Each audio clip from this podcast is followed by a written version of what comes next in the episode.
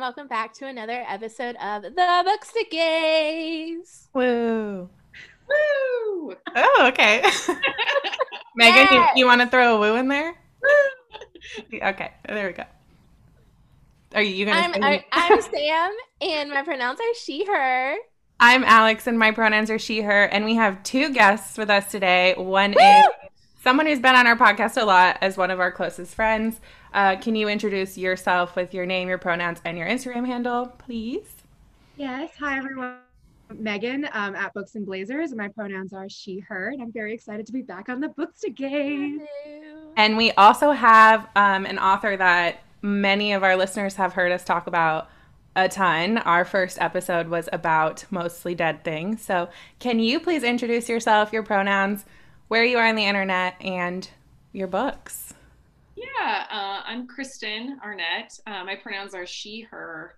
Um, on the internet, you can find me probably saying something stupid on Twitter. Um, uh, that's like Kristen, I think, underscore Arnett is that. Uh, and then uh, my books, yeah, I'm a writer, I guess. I have a book called Mostly Dead Things that, um, if you like Florida and lesbians and taxidermy, uh, that's you know going to be the book for you. And I have coming out uh, June first. That's called uh, With Teeth. That is about um, gay moms. Yeah, Uh, sometimes maybe shitty gay moms. yeah, we Or, or biters. we have a we have a lot of uh, questions about your characters and how real and messy they are. But um, yeah, so Sam and I are from Florida. We talk a lot about Florida on this podcast. So we spent a lot of time when we talked about mostly dead things discussing how Florida that book is, and everyone who's picked it up since is like, wow. And I'm like, yeah, if you want to know what it's like to live here and like how sticky it can be, like please read this Sticky. book. So Like a sticky. running joke, I think, now that there's uh we can never not have AC. Like that's like our a, a whole everyone seems to comment on that because we had a huge discussion about it in our first podcast episode about this book. Yeah. How do you how do you uh do anything without AC in Florida? You just don't. Yeah. Um, I still can't. Like, I know that feeling, especially during the hurricanes of like not having AC and laying in like sticky sheets. And uh, every time I'm just like, oh, Jessa, bless her. Like, did anyone wash those sheets? Jessa, did you wash your sheets, baby? I don't think she did. I I'm don't think kidding. so. Yeah. That was our that was our number one question, Kristen. Like, did Jessa ever do laundry? We really need to know. I feel like she is one of those people who like she would be like when she's finally down to like the last shirt that she's like turned inside out and maybe she's done the same thing with her underwear like maybe like She ain't they- wearing un- she ain't wearing underwear. She is full commando. she's like i'm gonna stick everything all at once in the washer and she just tries to cram everything in. Yeah. and Yeah. then she would dry it but then like just throw it in a corner of the room or like on a chair and it Ugh. just sits there and she kind of digs things out of it that is like probably who jessa is in my mind. Yeah. opinion. And someone listening is like, me too. And I want to know who they are as well. who are you people? um, okay, so we have some Florida questions to start with because we can't not discuss Florida. Um, we want to know your favorite things about Florida and mm, any like crazy, typical like Florida stories that are very Florida. My favorite things about Florida, ah, I I like how interactive Florida feels. Like Florida feels like a person to me. Like so it was like I felt like it was like not that I think writing is easy, but it was it was easy to feel like Florida was its like own character, like in any book I'm writing because Yeah. it feels so tactile, right? Like it's like something that feels like it's touching you all the time, or that you're having an interaction with sometimes a bad interaction, but an interaction. Uh, so probably that's like one of my favorite things about Florida. That and the fact that it's also disparate. Like, right? We know that like Orlando is not like South Florida, is not like North Florida. Like those Yes. are wildly different places. And the fact that it's so different, and has so many different kinds of people, and that every different place that you live is like a completely different kind of like Floridian Florida. lifestyle.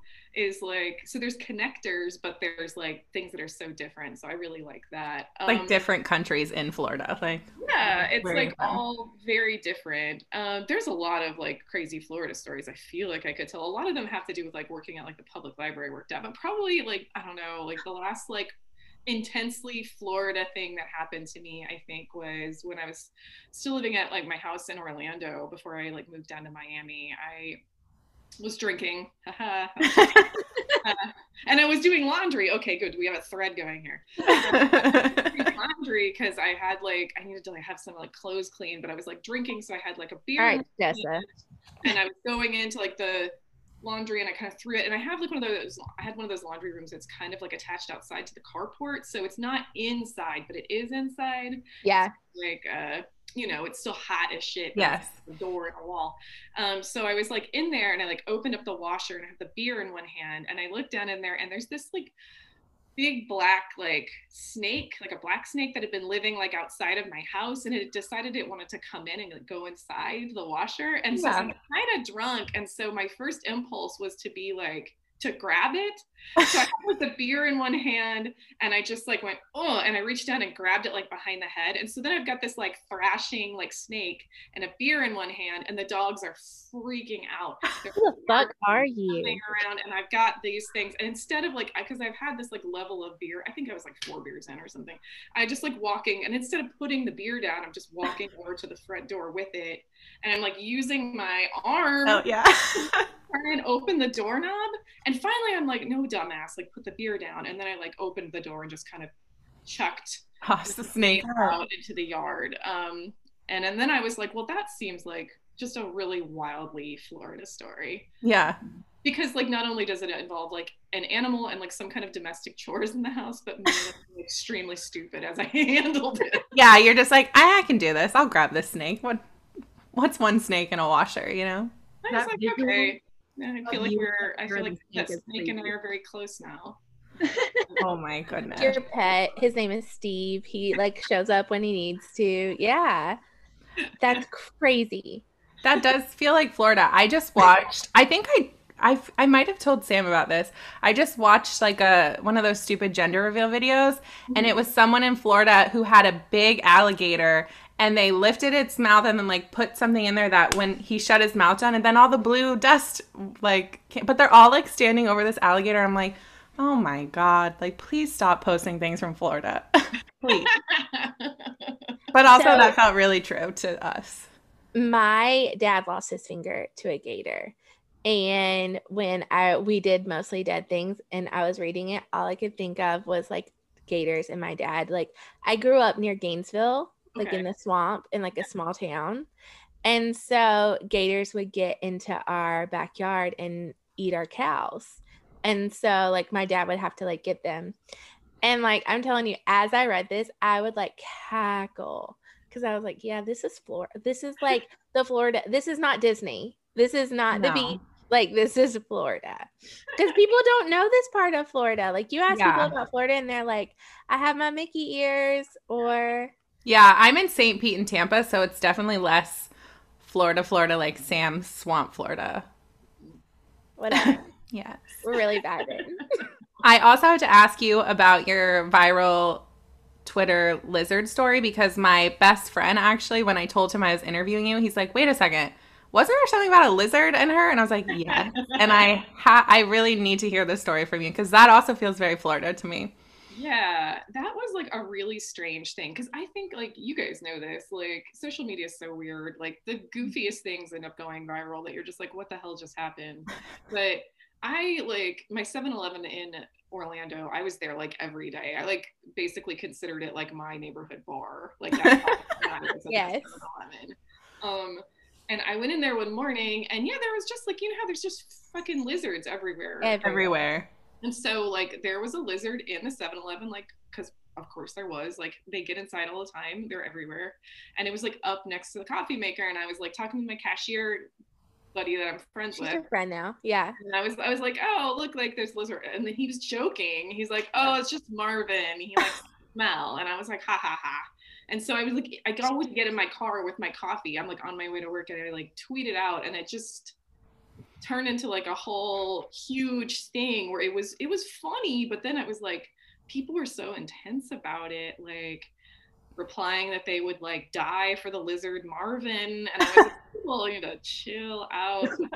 Marvin's doing okay, guys. And 7-Eleven wanted you to narc on your your local. yeah, I was just like, okay, this is like Just a lizard. fiction. But then, yeah, because then it was like, yeah, it ended up being like I think in like the like the big Miami paper down here like put a story in, and I was like, this is it, like literally a crazy thing. Because if you live in Florida, you know that there's just lizards everywhere. They're So in my house all the time. I'm always like catching them in a cup and like depositing them back outside. Yeah, and then uh yeah, so just recently again, you know, there was that video that went around of like Komodo dragon that was in some like 7-Eleven, not here. And I was like, haha, like good to see Marvin's doing well. Marvin grew up. freaked out all over again. And then I had a lot of very earnest people messaging me, which I just couldn't reply to them because I was like, this is so silly. But it was like, wow, when you were talking about the lizard, I thought you meant a little lizard. I didn't think like they thought I was being serious. Yeah. was, like, lizard that was in the, I was just like, oh. So it felt very Florida, like in a lot of ways. But it was like one of those times too where I was like, I realized like things that feel like like that just go in the background for us, like as Floridians, like the fact that there's like a million lizards running around everywhere. Yes. Like, Spanish moss kind of dripping from all the trees. Like Yeah. people- I had a friend from New York come and she's like, "What's all this shit hanging out of the tree?" And I was like, "Shit hanging out of the tree." it's just moss. I used to like pick the seeds out of it. I would like grab it when I was little and i'd like they have these like black long That's how you get red bugs. Yeah. well, I I was That's like how a you wood kid. Okay, whatever. I was just like wandering through the woods at 12. No one was like watching me. I had no shoes on. I probably got like I don't what do you get? Uh when tetanus? This is also Florida. I never wear shoes either. that is true. Yes, I will give you that one. Um, I'm just really like no one talked to you about red bugs. No one said, "Hey, girl, don't do that."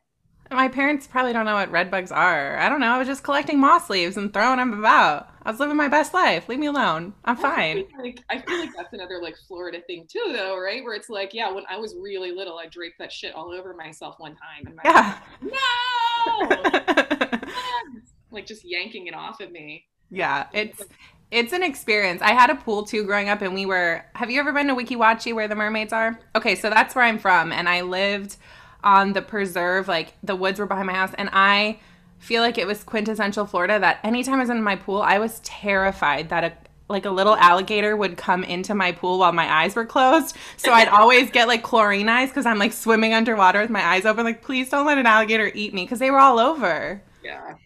I mean, Oh, that's like a fair thing because there's been like, there's at least like, one- every if you're from Florida, you know at least one person who was like, yeah, there was a gator in my pool. I had Yeah. to call the people and they had to come get it out. Or like a frog was in there and it stayed in overnight and its all skin came off or something. Oh my god, so gross. Florida's weird. Megan, do you want to come live here? I, you know, I said this when we talked about Florida the last time, but like, I will never understand. I'm a SoCal girl living in New York, so I have all I know is dry heat, and there are no gators in our pools. I will never get over the fact that there's gators in pools. Yeah. It was really interesting reading mostly dead things with you because you are not like a Florida person. So Yeah, not at all. But like, it it was visceral. Like, I feel like I have sweated my body weight out just reading the descriptions. but obviously, nothing like actually fearing for my life via gator in a swimming pool. That's a very specific experience. I yeah, never it's a had. very a very specific childhood yeah. memory to those of us who grew up here. Listen, we so growing up, my dad would catch gators all the time, and like we would. Don't report me. um, like that's, a, that's a very Florida start to a story. I really want to know what's about to come out of your mouth. but like so my family like growing up we had a farm and our farm was on 80 acres and there was a swamp around the farm so we had gators all the time and my dad would catch them and then like chop their tail off and you had gator tail Oh my god. wait have you I'm reporting you. have you never had gator tail I've had like gator. I don't know if it was specifically their tail that they were feeding me. It usually So- is the tail. Oh, okay. Part, yeah. And so my dad, like I was in college, and my dad had caught a gator, and he chopped off the um, tail, and then he chopped the head off because it was like a huge gator, and he wasn't paying attention, and his finger went in the mouth of like the headless gator, and it did the nerve, and it chopped his finger off. Holy and so yeah and so when i read your book that's all i could think about and i would i'm telling you i laughed so hard because i was like this is florida. Like of course yes yes. And like my dad has like stuffed like deer heads in his house and the taxidermy yeah for sure. So it was like a, another level. It was real nice though. It was like a little little like soft spot right here. I was like this is what life is. Welcome to florida Well, now that you brought up taxidermy, um, we can start with our mostly dead things questions because yes. do you, so how did you decide you wanted to include taxidermy in your book? And then do people just assume like you're a taxidermy expert or you have lots of taxidermy animals in your home now and all that? Uh, well, it started out like a lot of things do for me as like a stupid joke because I, uh, I don't know, I'm always looking for something to be funny. yeah So I was doing like I was just looking at like a lot of shitty taxidermy online just for fun, like really bad taxidermy. Um, well, you know, when I was like supposed to be doing work or things. yeah I was like, I was like, oh, I should be writing or like actually doing my job. But I was like looking at a lot of shitty taxidermy, and then I think this is like a writer's brain, also like my librarian's brain, where I was like, I since I thought it was so funny, I started being like, well, you know, this is now that I'm looking at it so much, I'm like interested in like how it actually works.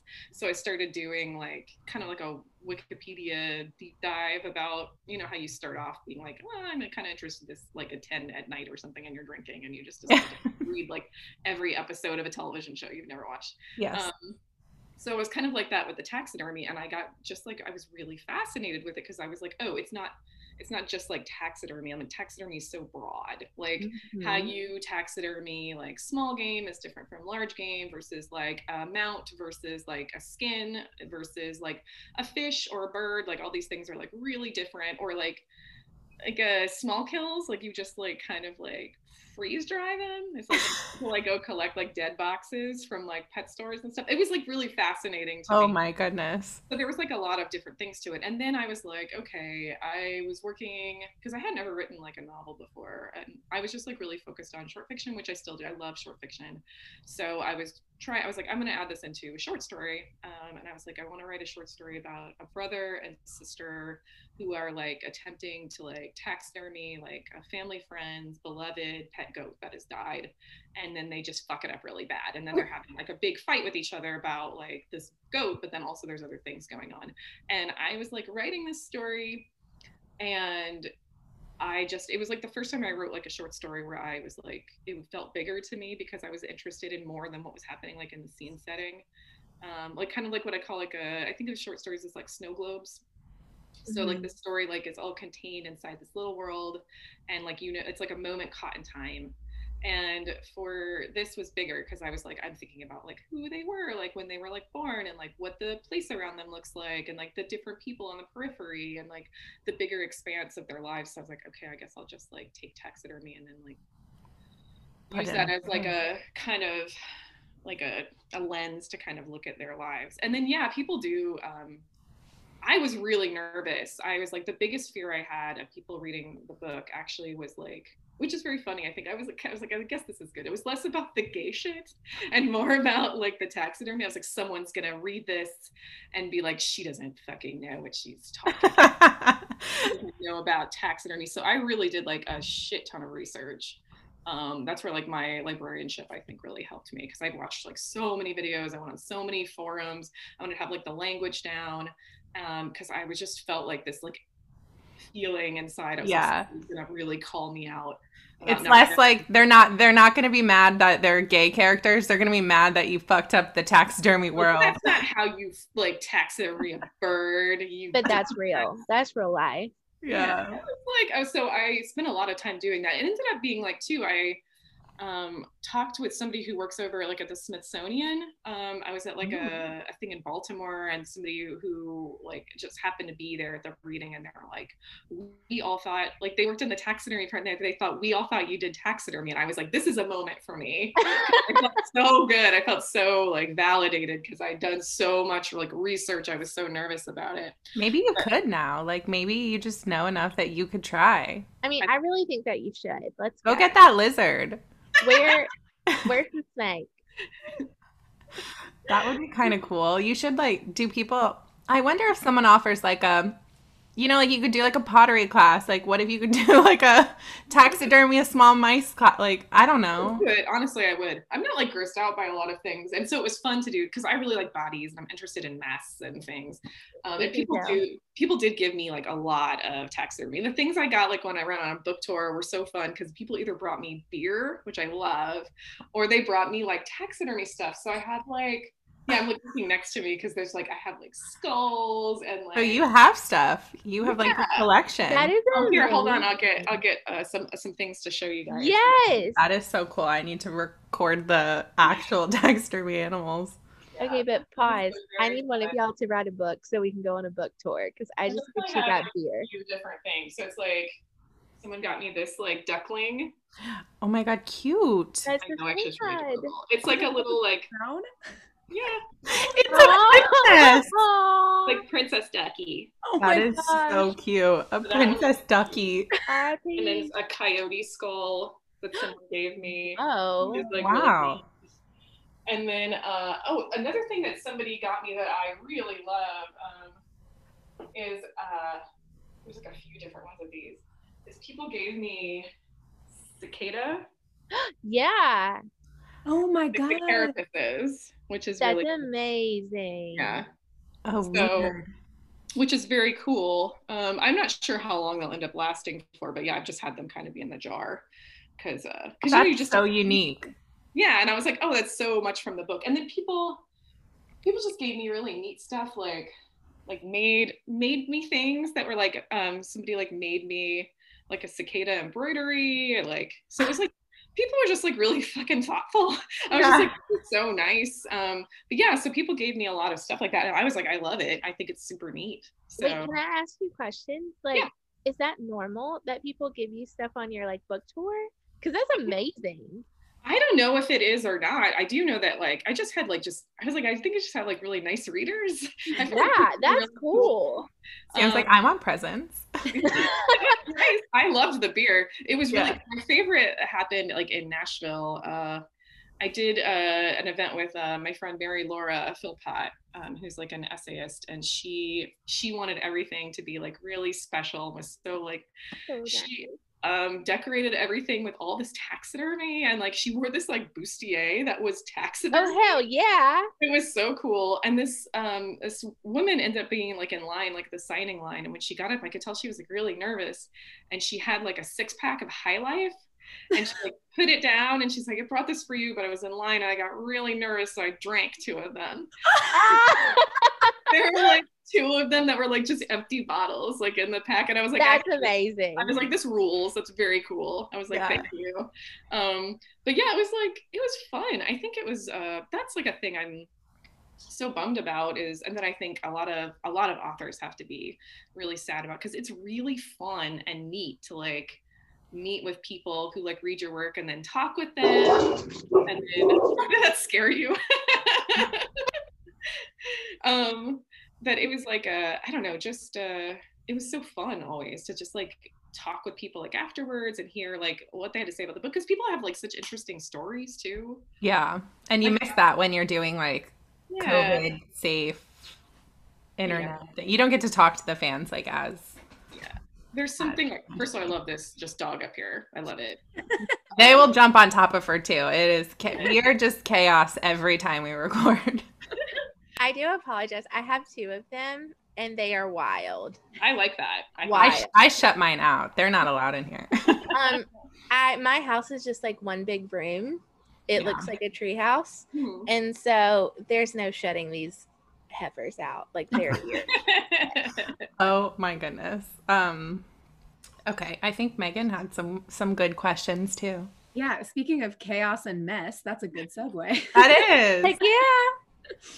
Um I I mean I feel like I talk about this all the time whenever I like talk about your book and and like post about your book. Um the the messy gay representation is just amazing. I feel like and I I feel that way about I like not so subtly put your uh, short story collection up here too, uh, which also has messy gays. Um but I feel like the a lot of gay characters in a lot of books, even written by queer authors, are so focused on the page on being the representative queer character and going through very specifically queer experiences and and growth, you know, journeys that they don't necessarily get to be as messy as I feel like a lot of us feel. Mm-hmm. Um, and so I really, really love the fact that you infuse your characters with so much mess, but also like make it very much their own agency in their mess. Like they actively pursue the mess, which feels very real to me. And I was hoping you could talk a little bit about like what your inspiration behind making those characters that way was. Yeah, because uh, I think that, that I'm interested in that too. I'm interested in that as a reader because I think you know first and foremost that's I'm a writer, but as writers we're readers too. Mm-hmm. Um, and the things I always have gravitated towards is like like deeply flawed supremely messy people because like I, that's like very interesting right? I mean also just like people are so so messy. Um it's like i don't know. I think it and it takes like so little to like make someone make like a bad choice or do like some kind of thing. And that's like where like the the interest in comes from me. Like danielle evans was describing this like i was watching her at an event like not too long ago and she was talking about the thing that she's the most interested in about in a story um, which like I, I always think of this as like the mess is like when there's a character going along and you see where they could have they have like the opportunity right? The v opens up where here you can go one way and that the choice is going to be okay and you there's here's the other way. And you are commit you can see them choose that choice and then they continue on and then like everything that happens post that choice is because of this one specific little v or some right. kind of instance where that happens. And that is always the most fascinating to me. And i think like a lot of like mess compounds right? Yes. Not just like right like we're multi-layered messy people i think humanity. Uh so it's it's always really fun to think about like the kind of built layers built into like messiness because I think okay if we're like using like the actual physical mess of Jessa's house as an example like those things don't happen overnight. It's something that kind of like builds like right like one day your kitchen's kind of dirty and then guess what? You don't do that and then you know if you don't take the trash out for a while and then oh no now we have like fruit fly infestation and then like those things kind of like build to a point. They're building layers in and I think that's the same thing with messy people right? Like choices build on choices build on choices um, and I like to think a lot of the times about like how like queerness is built into messiness. Um, I think that for a lot of different reasons there's messiness because there's like so many like queer people also myriad right like yeah. it's not like static but there's this like idea about like maybe uh not for everyone but for many people like delayed adolescence because so yeah. much like queer people mm being young and growing up is learning how to kind of hide or behave in yeah. certain kind of ways. Um, so like when everyone else is going through puberty or like things like this happening, it's this kind of like figuring out how to act normal. How can I look like how everyone around me is acting? Because I feel like something's off or wrong or I'm not reacting in the same kind of ways. So there's those kinds of things like masking and behaving. And then like this feeling like when it shifts and when you're coming out, it's kind of like trying to relearn everything, but at the same time, you're trying to emulate. Like, how do queer people act? I don't really know anybody. Like, is this what I'm supposed to like? Do I need to watch every single episode of the L Word? Like, you know, like how do lesbian relationships work? And then like they like cliches come into like, right? Like, of course we just move in after three dates because like you hauling that's something, right? Yeah. Like there's like stuff that's like built in messiness, but it's yeah. like because we're everyone's still trying to figure out how to behave and act. Um, and that is right like that's just that's just fucking messy. It's so relatable. I, I i've talked a lot about that. I mean you gave it that the delayed adolescence because i feel like especially if you're later in coming out mm-hmm. which i feel like so much so many of us are and so many of us are not but then you're like you want to like go out and feel like a teenager again because you didn't get to mm-hmm. like kiss girls or boys when you were 14 and and but then half of it is also like but i also feel this pressure to be like this perfect queer person because i don't want to like mess up queerness for these people who maybe are like on the fence about your like queerness and then if you act like messy and ridiculous and you make bad choices or you're like dating a bunch of people and then you know doing things wrong they're like oh okay like i knew something was wrong with you. And you don't you know like you're it's so hard to like balance that. Yeah i, think I was scared to be a messy gay for so long that like seeing messy queerness all over the place and realizing that like all of us are messes capital m messes and that is okay and should be the way that it is feels like so so validating. Um yeah. and i think that is just it's so well done in, in this book in particular. It, me, it makes me feel seen every time i reread it. That's that's good. I okay I, I was like as i was a messy person myself. Um, this is definitely just a gathering of messy gay people right now. I would be like, I'm still messy, just so we're clear. Like, there is no, I was. Do you ever get any pushback? So I finished with Teeth, and Sam's reading it right now, and then Megan will read it because we kind of pass it around. Um, but do you ever feel any pressure from readers? Because even in With Teeth, I feel like again there's a pressure to create like the purest queer character who like sure you mess up but then you do something right and you can redeem yourself because we're always trying to like you know make sure our stories get published and we're like seen as i don't know like good enough people. Even like likable is a yes. likable yeah. So do you did you feel pressure? Because even in with teeth i feel like you have that added layer unlike mostly dead things of like now you're writing a queer marriage and queer parents mm-hmm. who are also messy humans because nobody's a good parent all the time and nobody's a good spouse all the time so do you did you do you ever feel pressure from your readers or people who maybe like tell you about your book and how they felt to like create more likable characters Yes. I think um, anybody who is writing um, like quote unquote like unlikable characters, which is uh I don't know, that's like an interesting kind of topic, right? Because it's like what is like likability um, right on anyway. Um yeah, there was like a feeling where because it's like I even like writing like mostly dead things. I had feedback from some people where they were like, I heard this one woman at like a book talk I went to was like, Do you think you'll ever write like why can't you just write like happy, like happy, happy gay things? Happy gay people. Like, you ever write like a happy book? And I was like, what book did you guys read? She's like, oh, I picked it. I picked the things they carried. I was like, do you describe that as like a okay, Tim O'Brien.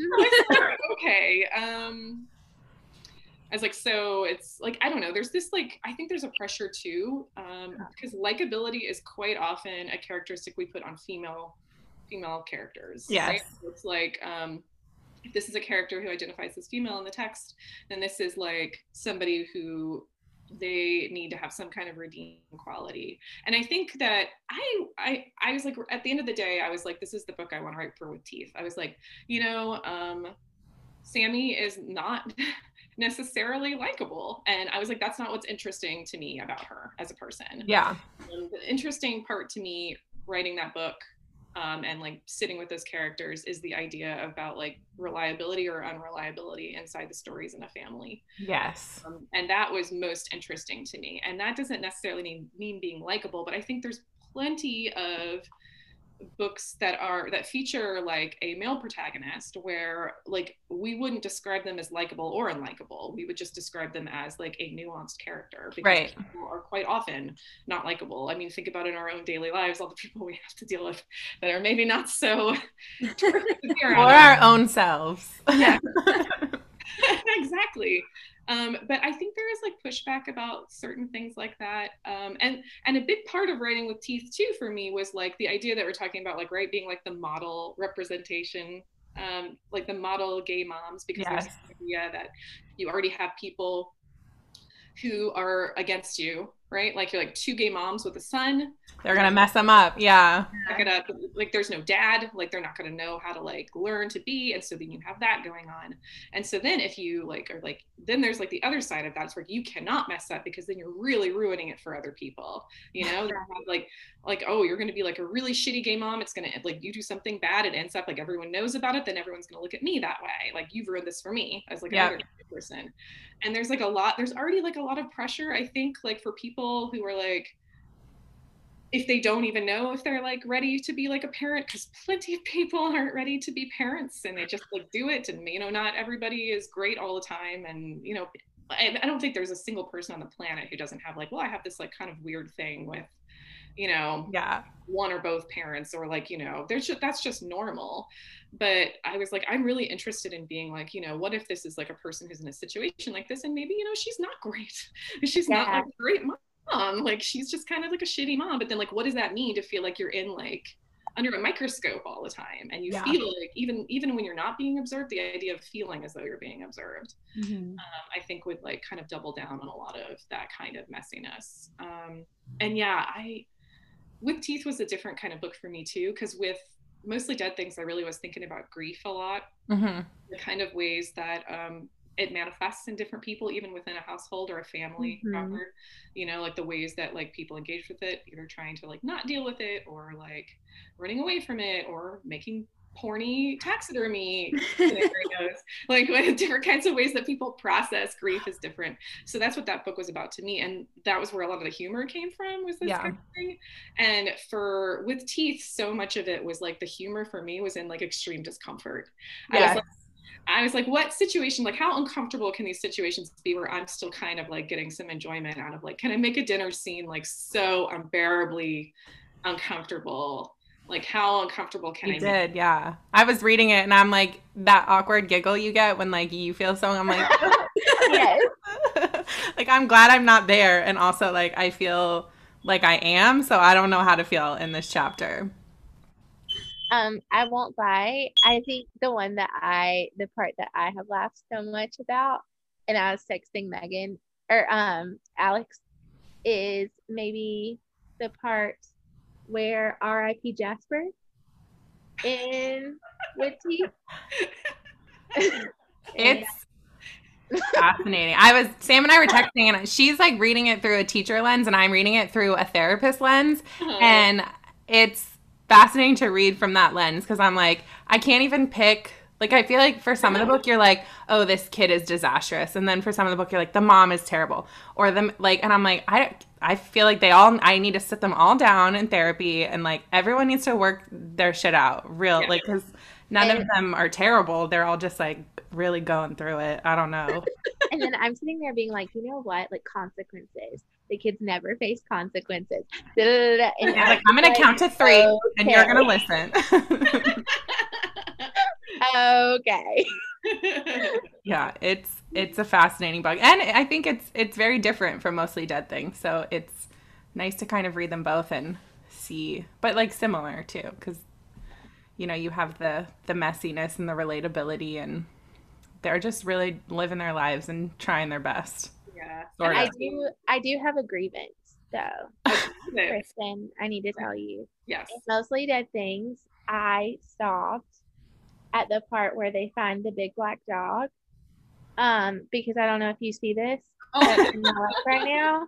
Yeah. And I definitely had to hold someone and be like, I love you so much. Please don't play in the road. and welcome to my life. Thank you. that is all. No, I totally understand why you cried at that part, Sam, but that is not when I cried during this book. It's very specific other t- type of crying I think that I was having. oh my gosh, I I like it was not even funny how much I cried at that point. And I oh. was like, what is wrong? And I was I like, cry. Oh What's wrong with me? I feel like maybe I'm Sammy's kid. I I wasn't crying. Should yeah, you don't cry anything, Alex. So like, what's new? Yeah. I should write a book about me and my parents and see what comes out. uh, it's like I don't know. It was a it was a different process writing both of those books too because um, I mean just from like a purely like like mechanics of writing kind of process perspective. Right writing mostly dead things. I wrote that book before i had an agent. Um, i was like kind of on my own like let's see if i can do this and writing it and then you know spending time with it by myself and thinking about it um, and then having like getting an agent and then you know getting a publisher. Whereas like with with teeth i had what like i think 70 pages like written of that book when it went to like auction. And so then i had to like talk with people on the phone who wanted to like buy it but then have to be like they'd be like okay what can you tell us about what happens? And i was like nothing. Absolutely nothing. oh i write. But then it's like okay yeah somebody bought it. Now you have to sit and write the rest of it. And it was like a completely different kind of process. Um, but i also just like like those two books like just felt so different like writing mostly dead things. Like i had like a little note had all like a little um, post-it note on my computer all the time that I looked at when I was thinking about um, like from Jessa's perspective because it's like a first-person narrative. Mm-hmm. So I was like, okay, if I'm thinking about how Jessa thinks, like um, I'm constantly going to be having to think, how do I make the present as interesting as the past? and it's like very difficult to make the present as interesting in the past even though i'm like the writer sitting and writing the present it's like so much easier to kind of like make nostalgia this kind of like right because nostalgia is like can be like beautiful and like a glowy thing but also is like nostalgia can be like a weapon or nostalgia mm-hmm. is like dangerous and so it's like that was like a note i had for myself for that and like with with teeth it was like this whole different thing because sometimes it'd be so teeth gritting to like sit with this character because I know she's gonna do something or like please do this. like she's like doing anyways, and I'm like, you fucker. Like, I, like, like I could change this, but I'm not. Damn it. Um, just like how I am as like a writer, if I tell myself like something's gonna happen, then my brain will write in the opposite direction. So I was like, I was like, oh, please don't do something horrible, and then she would just do something, and then I'd be like, please don't let this kid do this thing. I'm like, oh, damn it. he did it. He did it again. I was like, I, I guess it. we're, I guess we're just doing this. We're yeah, just- your fingers have like a brain of their own. They're just going like, no.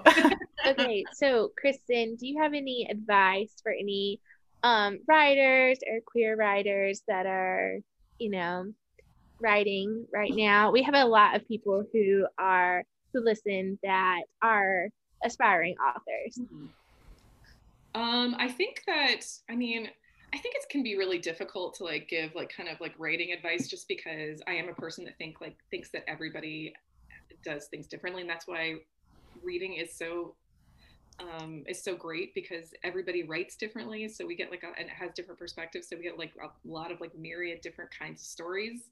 So for myself, this doesn't work for everyone, but for me, it has for the most part, the caveat on that, um, is to like try and work on something every day, even if it's something shitty that I don't keep. Um, like I know I'm not going to keep. It's like kind of like for myself, it feels like um, like building a muscle, like like forming yeah.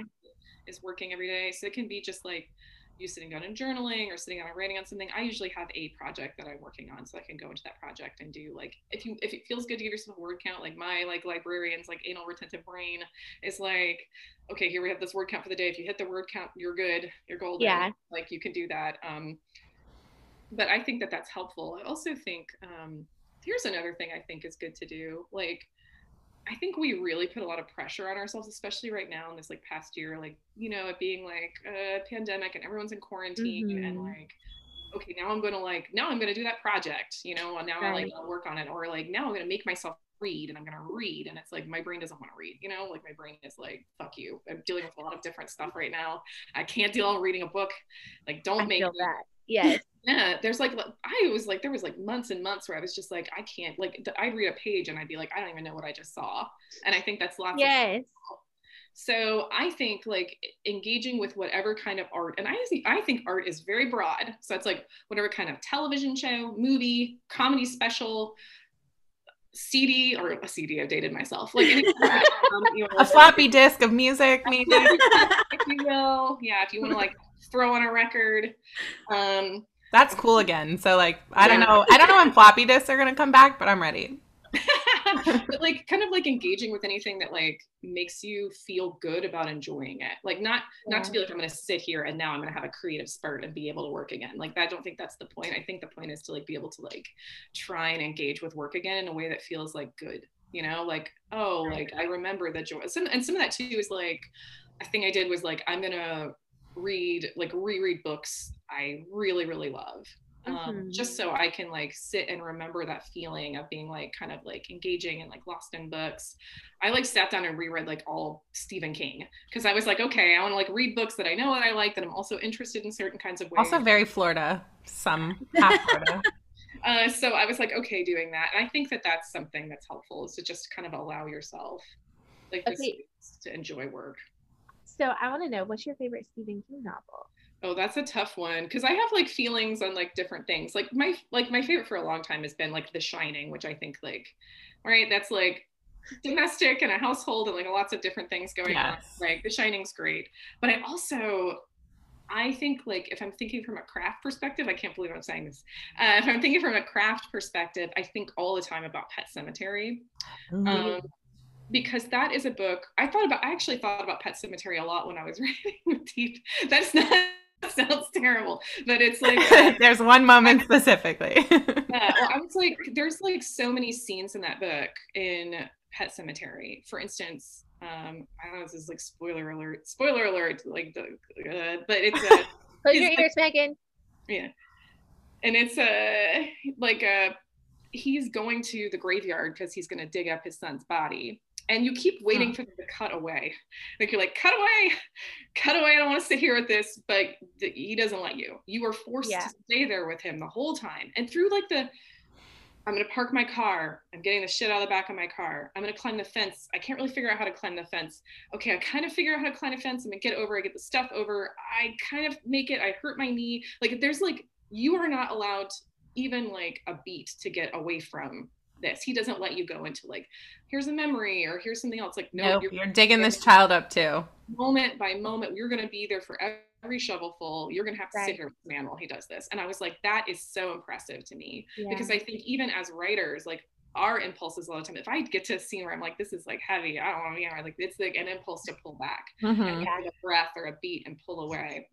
And I think it's much harder to be like, nope, I'm gonna sit here, I'm gonna force you to stay with this man and what he's doing and know that he like should not be doing it and that and also like the just the conflicting not only like the physical sensation of being like what it would be like to like spend all that time like physically digging up a grave in like a middle-aged man's like body Right. that you know, just is like already going through like grief but then like yeah what what the grief would feel like to do that and i was like this kind of feeling of discomfort of sitting here from a craft perspective Yeah. Fascinating to me so i was like well you know what kind of discomfort can we sit with in in books and and still sit there and be like like oh holy shit um so i think that that from a craft perspective Yeah, that's interesting because I think from a humanity perspective and as a therapist, no one wants to sit in their discomfort. And like part of that is always forcing people to do it. So I wouldn't have even thought about that in books, but I feel like that comes through a lot in your books too. Like you will sit and read all of this this stuff and like feel uncomfortable with this character. If they have to feel it, you're going to feel it too. Well, even like listening to you talk. Did your power just go out? Yeah. Are we here? Are we live? you're Okay. fine. Um, Get a treehouse, they said. welcome to my life. Um, but even listening to you talk, I was just thinking of when Jessa walks in on her dad and the aftermath. And like, I remember thinking like it would kind of be like a fade to black scene and it'll be something that just like is referenced, but like you put it in there and it's there. And it's like all the hard parts are in there too. And I remember thinking like, oh, like having to take a breather for a hot second because that was hard. That was real hard. Yeah, I I feel like I felt that way, like the physical like discomfort of mostly dead things, but the emotional discomfort too. I feel like you you dropped us in and we're like, you're gonna be uncomfortable, get ready from the get-go. And it like expanded into many different kinds of discomfort, Yeah. um, which is probably a weird thing to start uh introducing your book as, but I feel like that's what I say when people ask, like, what's it about? And I'm like, it's gross and uncomfortable, you're gonna love it. Like just love it, keep going. Um, and I really liked that because like same thing, Sam. I was like, I'm this is messy and, and weird and I don't know what, how I feel about this. And oh, now I'm having feelings that I don't like, but I'm still really into this book. Like you kind of You want to keep going. yeah. into, like the different versions of it, which I really, really, really loved. that was a really hard scene to have to go back and edit. Yeah. Being like, oh, I wrote this and now I have to go and sit back inside of this again. Too bad it's not just like one and done. You don't Yeah. ever have to look at it again. That was like definitely one of those scenes um, where I was just like, I'm gonna write it like really, really fast because it felt like really uncomfortable, but I also felt like um, that was like bodily discomfort in a way, but also like I, I wanted there to be like because Jessa has such a like a fraught, interesting relationship with her father, like throughout the book that I was like, because and I think this happens like a lot of times. Like there's like points in our life as we're like growing up where we like see these like very like specific like things with our parents like that are like like we see them at this kind of like place this like place where we, we wish we did not see that or like Ri- too human like oh yeah, it like too like yeah instead of like feels like like it takes them out of the space of being a parental figure into this space that's like oh no like i like you you're deeply vulnerable and i in turn feel deeply vulnerable and like being part of this but that's like i think just like a natural part of like relatable especially as you get older and your parents stop seeing you as like a child they have to like protect. And i'm like oh go back to that. Like Yeah. stop thinking i'm an actual person who can like help solve act like i don't this is crossing boundaries i didn't want to cross. Um okay i have a question. Um our podcast probably if you've gleaned from the name we talk only about queer literature and the importance of representation. And i know we've talked a little bit about the representation in your book but uh, what we like to ask authors is what about writing queer representation is important to you and what you want to get across to all of the queer readers who pick up your book Yeah. Um, well, I think it, it for me it started from a place of like wanting to write the thing that I felt like I wanted to read, um, Mm, which yeah. um, I mean I thought about a lot, which is that um, I did I was just I didn't want to read um, coming out stories. I was like I because I also feel like coming out is like a very fraught process um, and also different, but for different people. But it's like it's usually like even though we have to come out over and over and over again like throughout our lives like um, a coming out like narrative generally in fiction for me has felt like this is like a pinpointed moment in time and that's like i'm more interested in like the daily kind of lived experience of queerness and as messy as that is and sometimes it's like boring you know? Um, or sometimes it's like i just like the kind of like i don't know i wanted to read those kind of things. So and sometimes too i was like sometimes i feel like i wonder who coming out like because it can feel like kind of like trauma porn um, I wonder sometimes who coming out narratives are being written for because I don't necessarily think they're always being written for queer audiences. I think they're being written for like a straight audience, Mhm. kind of a voyeur of the kind of like queer pain. yeah Um, and like I, I was like, I very much want to read like books where where queer people, queer people are messy and they're like agents in their own destruction. sometimes. But I, I don't want there to be like an element of like, I don't know. I want it to be like a queer book for queer people. Like I, I like or like for, maybe for people who are looking to read about messy queer people in this kind of way. So like maybe that's not everybody maybe that's not every reader um but for the people who like reading like messy messy queer people then that's that's what it matters to me. And also just um i don't know i think for myself that's like one thing you know you asked earlier like if i get like flack from like writing like into like unlikable there's like a continued kind of not flack but like response. I guess because i'm just like stupid online like i'm like dumb and funny like funny in quotes here.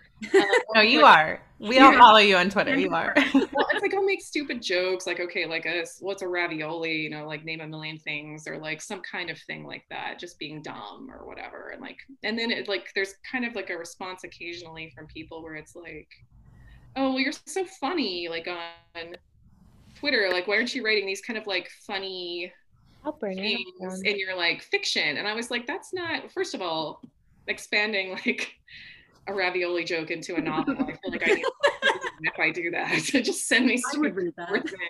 i would Uh, read it too I was like, I was like, just because I like write like a certain kind of way, like I just there's this kind of like pigeonholing feeling of being like, and I was like, I want to sometimes sit with like the mess and the nastiness and the ugliness, um, because I think that it's it's just as important to me as the the ravioli Yeah. jokes as the ravioli joke. Like I, I'm interested in both. I'm interested in the duality of man. yeah.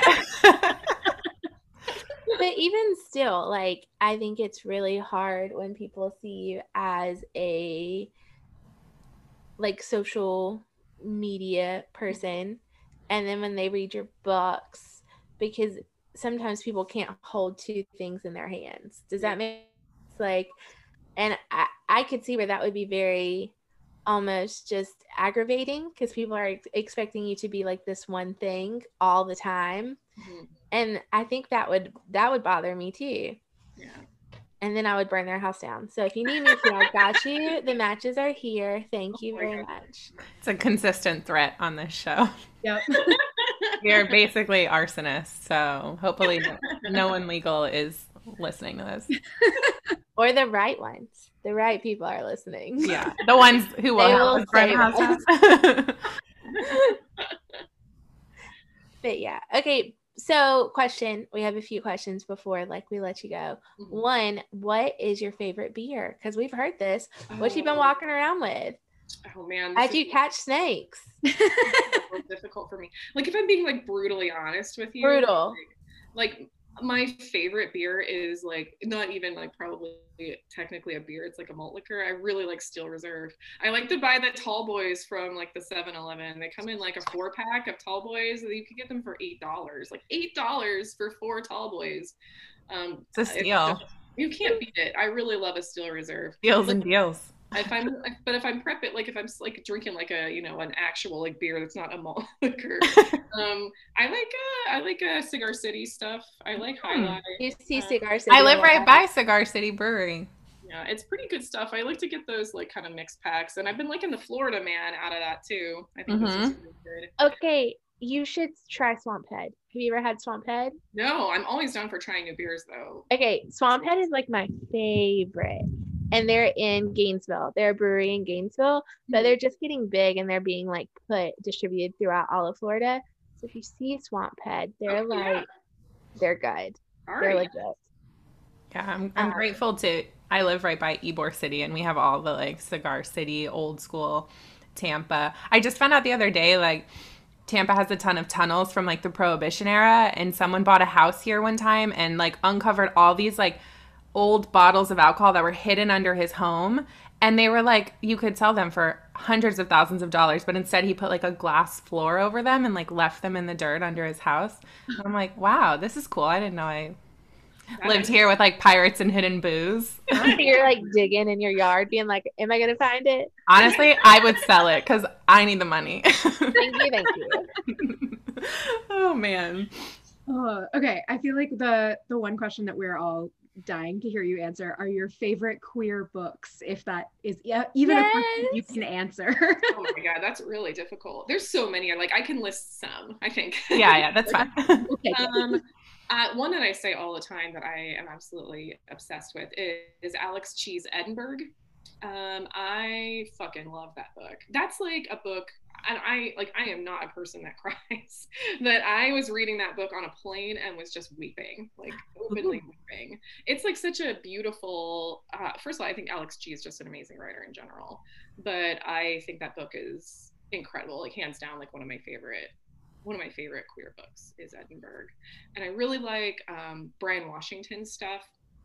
I loved a lot. If you like short fiction collections that are like place driven, um, that's like such queer Houston. Mhm. That is such a good collection. That's like another book where it's like, you know, you're like uh, reading something, you're like, oh, fuck you. That's like so good. I feel that like Bryan Yes. is like so talented. Like, and his novel Memorial is also fantastic. So so so good. Um, I love T Kira Madden. Um, I love Long Live the Tribe of Fatherless Girls. Yes. I- that Yes. book is terrific. Um, uh, Jaquira Díaz is another like Miami writer, and she's so so talented. Uh, I'm always like, there's so many. I'm like, oh God. I know you don't want to leave anyone out. You're like, there's so many. That's the thing too. It's like there's so many. Um, I really liked uh K-Ming Chang's uh Bestiary that came out not that long ago. I thought that was Mhm. great. Um, Pizza Girl is a book that came out like last year. Yeah. That book was terrific. Um, and very queer in a super messy way. Very messy. I heard it was weird. It's re- really That's weird. I want it. Yeah. I like that book. I like that book a lot. If you liked like the messiness of Jessa, then you will like Pizza, Pizza Girl. Girl. Um, I read that and I was like, this is so great. I loved how incredibly because it was like it was also messy in terms of like the like the queerness in it. Was like a person who's like I'm like queer, but I also really don't understand. And also I'm like I'm in a relationship with this person who is like, you know, ad- identifies as like a, a straight like cis person and like but I still love them, and I, the sex isn't bad with them, but it's like also my queerness, and also I'm pregnant, and so it's like very so many things. and the book isn't even that long. It's like to, like I read that in an afternoon. I thought that book was great. Oh, uh, another book that I really liked that was that came out actually. This is a good uh, book to like promote because it came out at such a bad time. It came out like March 2020. Ah, Um, is the book Hex? Oh, Um, I've heard of this. um, that book is queer in a really interesting way. It's like a woman who's like been like working on like a project with like plants and she's like completely obsessed with like her mentor and like it is like she ends up getting kicked out of her program and so then she's just like but still obsessed with her like mentor uh i loved that book that book was weird and super messy but i think it just came out at like a like a time where people not enough That's people got worse. about it Yeah, uh, Peter I- Peter Kispert's um, "I Know You Know Who I Am."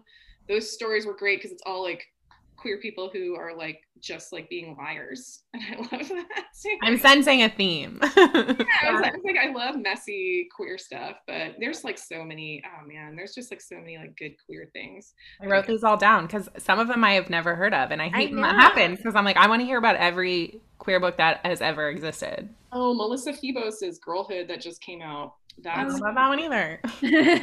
really really good too that's like i mean and if you haven't read any of melissa's other stuff um there it's abandon me is her like one that she had before and that's terrific and then um i don't even know her partner uh uh, Donika Kelly has uh, a bunch of like, if you like poetry, it's like a bunch of really great like bestiary is like one title of hers, and then she has a new poetry collection coming out, and those are very queer. So Fun. Yeah, that just reminded me, Megan. Don't you have like a seven realms of uh, Kevin Bacon with Kristen Stewart's or Kristen Arnett? I'm sorry, I keep saying Kristen Stewart, and I told Sam that I was like, why do I want to call you Kristen Stewart? It's like the only Kristen I know. Um, I don't know her. Uh, with Kristen Arnett's uh, significant other, didn't something happen on? Emily, Yeah. or no, with Kayla. I was Yeah. like, my ex-wife or my current girlfriend? no, first girlfriend, yes. Um, uh, Kayla interviewed my ex and I about watching the L Word. Uh, Oh yeah, I remember like- when she did that. yeah, it was like I I felt very famous to be an autostraddle. Um, like of course because I'm gay, my ex and I, my like first girl, we like U-hauled. I was with her for like five years. We are now best friends. In she's engaged to another woman, and I'm like helping with their wedding, and it's all very queer. And uh, so Kayla asked, uh, like, "Are you watching the new L Word with your ex?" And I was like, "Of course I am, because she's my best friend." And Kayla's like, "I'm gonna talk to you." So we talked over Twitter. And Oh, uh, I read that. I remember reading that in the article. yeah. That's Megan, Megan. famous. I was very excited about it. And I, didn't, I don't I even realized that you guys were dating at the time, but it was very exciting, like obviously in and of itself. And then I was like, oh my God, this brings me one step closer. One step closer to Kristen Arnett. I feel like Megan embodies all of our, our best um, lesbian stereotypes in that article. I yeah, I don't know if it's a good thing or a bad thing, but thank you, Alex. It's a great thing. I love it. but I do say all the time that uh, Kristen and Kayla are my favorite queer couple on Twitter. Just watching the two of you go back and forth, and also um, Yashwina from Tin House, like the three of you. I, every time I see you guys come up, I'm like, I need to read this whole thread. Like, We have like a group text. It's like me, Kayla, and Yash, and those are always very funny. That they are. pay money to read that group chat. That needs to be a book. just All I want to do is read author group chats. Every Yeah. time we talk to an author and they're like, oh, we're in a group chat with this person, I'm like, just read some of it for us on air, please.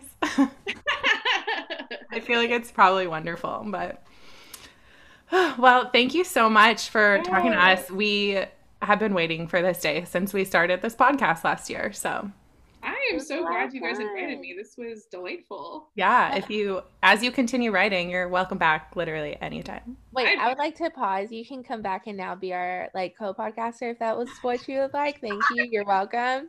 I was just kidding. You have a free volunteer job here if you, ever You ever don't even have to write anything. Surprise! You can just come. Um, but this episode will be out the week that With Teeth comes out. So the day after With Teeth is out, you can purchase With Teeth. If you don't already have Mostly Dead Things, buy it and read it. If you haven't read it yet, pick it up off your bookshelf and read it. And let us know all of your thoughts. yes. And then, Kristen, where can everyone find you on social media again? oh, I'm usually on Twitter, so you can Okay. find me being being um, dumb on Twitter at Kristen underscore. Arnett. Thank you so much. Kristen, Thank you. All right. Cheers, queers. Cheers, queers. Okay.